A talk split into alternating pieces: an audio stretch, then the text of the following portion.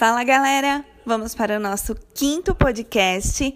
Hoje eu vou falar para vocês sobre o meu primeiro noivo, o meu primeiro namorado, que eu falei um pouquinho no podcast 1. Bom, o nome dele é Fernando e eu conheci ele no antigo colegial, que hoje é ensino médio, né? Ele estudava na minha classe e a gente saía de vez em quando, era a história era mais ou menos assim. É, ele, quando ele queria, ele me chamava, quando ele não queria, ele fingia que eu não existia. Ele queria, ele me chamava, quando é, ele não queria, ele fingia que eu existia. E ele foi a primeira pessoa, assim, sabe, que eu saí e comecei a me sentir mulher, né, com 17 anos. Para você ver, hoje as meninas, eu acho que com 10, 11 já se sentem mulheres. Naquela época era com, foi com 17 que eu comecei a me sentir mulher. Bom, e aí eu cansei, porque, sabe, ele me tratava assim, que nem burro, ergue a, a orelha, baixa a orelha, sabe? Ele me tratava do jeito que ele queria. E ele era um bambanzinho, assim, sabe? Metidinho, as meninas davam em cima dele até. Só que eu saía com ele fora da escola, né? Na época era baile. Ai, pra acabar. Ou baile, ou pontos de encontro, assim, na minha cidade. Enfim, que velha, né? Baile, velho. Mas eu fiz parte das baladas também. Depois eu conto pra vocês. Depois da minha separação, né? Fui a maior baladeira, cara. Enfim, voltando ao Fernando. É, até a hora que eu enjoei dele me tratar dessa forma. Ele estudava na minha classe, ou seja, eu via ele todos os dias de segunda a sexta-feira e de sábado e domingo nos pontos de encontro também, ou seja, eu via ele absolutamente todos os dias. E aí eu parei de olhar para a cara dele, né? Porque eu sou meio assim, né? Para eu esquecer uma pessoa, eu tenho que fingir que ela não existe. E foi o que eu comecei a fazer. E eu lembro que daí bateu o desespero nele, sabe? Aí, tipo, nos bailes ele vinha para ficar perto, eu fingia que ele não existia. É, teve uma vez que eu fui numa lanchonete, ele tava lá, aí ele, a hora que eu fui embora, ele pediu para me entregar um bilhete. Eu nem olhei, eu amassei, amassei assim na mão, a hora que falaram que era dele, e joguei, tipo, na frente dele, assim, o bilhete, nem olhando pra cara dele, sabe? Ah, velho, vai se ferrar, né? Enquanto eu tava ali, né? Fazendo a farra comigo, e daí que você, a hora que você fala que, que você fala não, mas que você demonstra que você não quer, o cara bate o desespero. Mas enfim, eu sei que teve um dia na classe, ah, não, aí ele começou a namorar uma menina.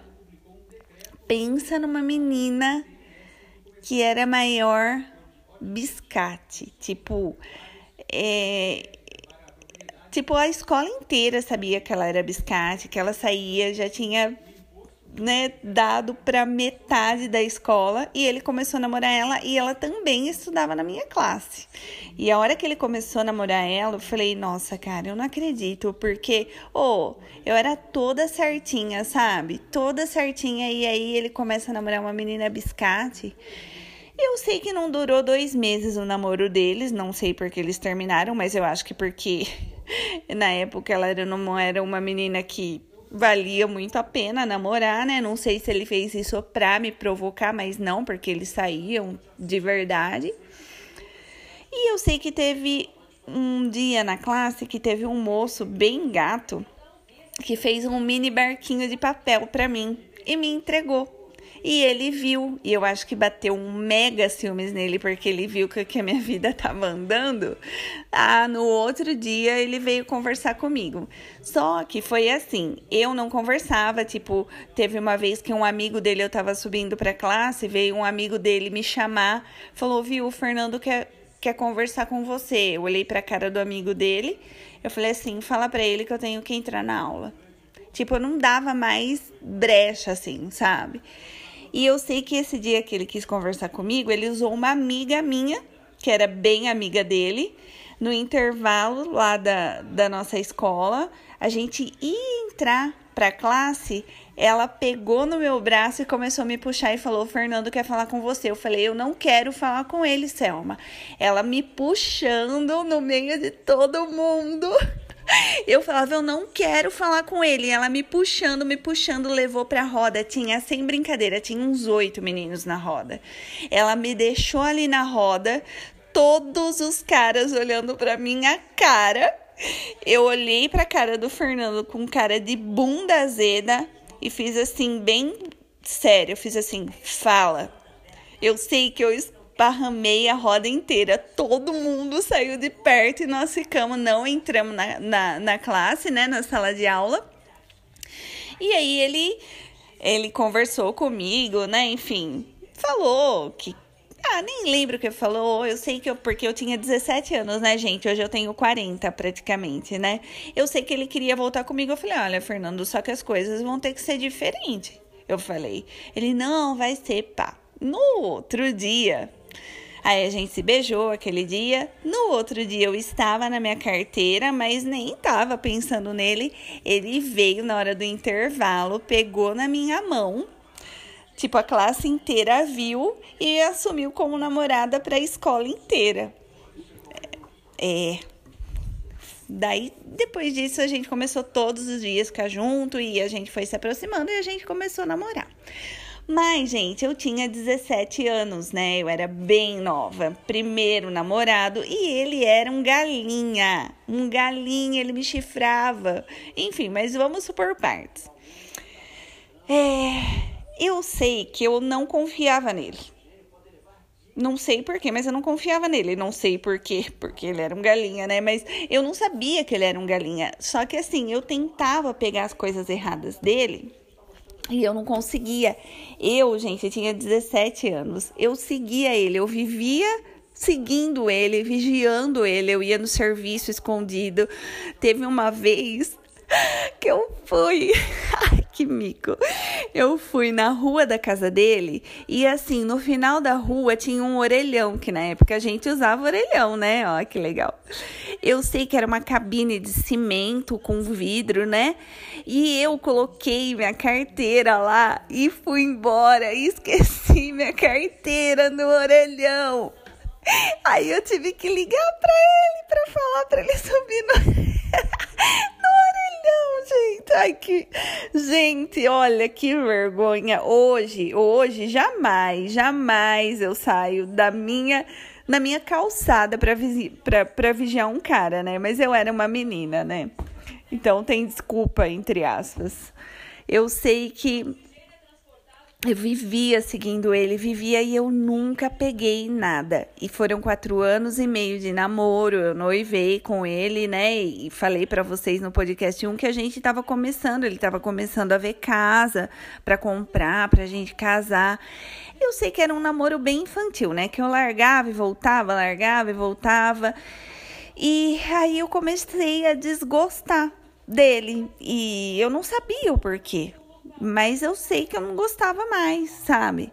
Eu, eu sentia dor no sexo com ele, eu cheguei a falar para minha ginecologista e a mais louca da face da terra falou que era normal. Normal para ela, eu acho, né, gente? Porque não é normal sentir dor no sexo, porque depois eu tive uma o meu ex-marido, não senti dor.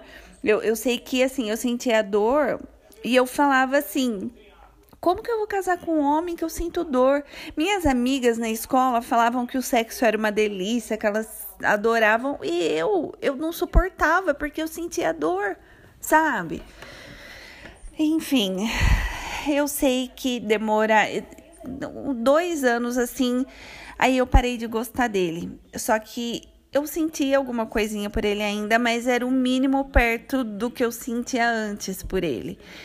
E eu falei para minha mãe que eu não queria casar. Ela falou: "Ju, faz o que, né, o que é melhor para você". Não é verdade? Como que vai casar com uma pessoa que não gosta, né, gente? A, a vida inteira.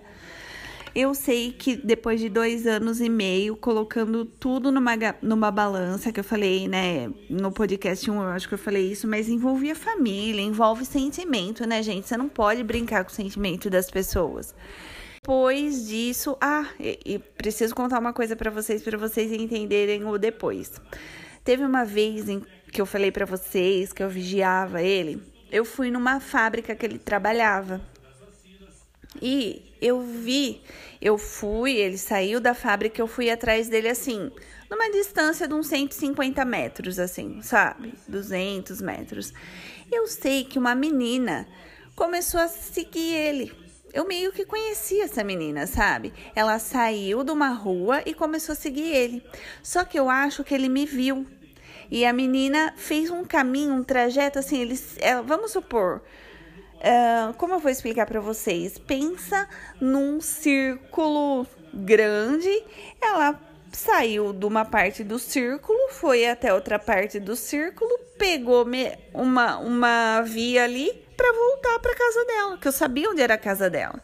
Então seguiu ele até, sabe, metade do caminho e voltou para casa dela. Eu fiz, bom, eu burra, burra, né? Eu, eu achei estranho, mas enfim. Não, não me liguei muito na coisa. Achei estranho, mas não me liguei. E a irmã dela trabalhava comigo no meu serviço, não no mesmo setor, mas na mesma empresa. E essa menina parou de olhar para minha cara. Do nada parou de olhar para minha cara, essa moça, sabe? Bom, terminei o noivado, ele vinha atrás de mim, ele sofreu, ele emagreceu muito. Eu chorava e eu perguntava para Deus o porquê que eu não gostava mais dele. Eu chorava e perguntava por que, meu Deus, porque ele chorava para mim e eu chorava para Deus, porque eu não entendia o porquê eu não gostava mais dele. Eu só sei que depois que eu larguei dele, ele deu o quê? Um mês ele apareceu com essa menina que eu falei para vocês que, que seguiu ele no caminho, tipo na igreja que eu ia, sabe? Com, com uma amiga minha. E hoje ele é casado com essa menina.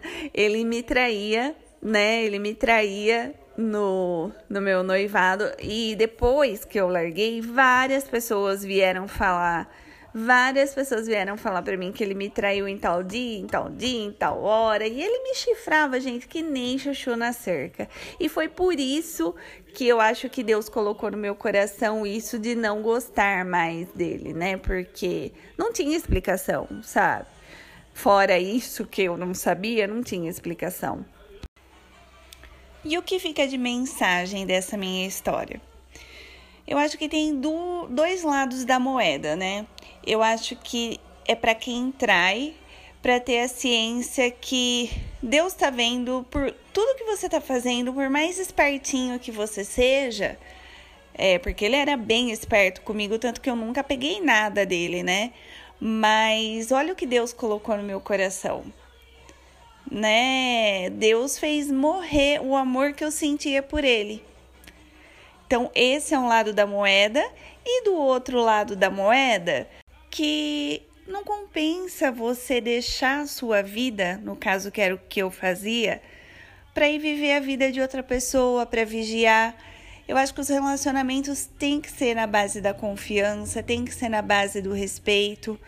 E eu acredito que, porque isso sempre aconteceu comigo, tá, gente? Então é por isso que eu posso falar para vocês que tudo que é feito de errado aparece. Deus mostra pra gente. Cedo ou tarde, mas Deus mostra. E a gente tem que confiar nisso.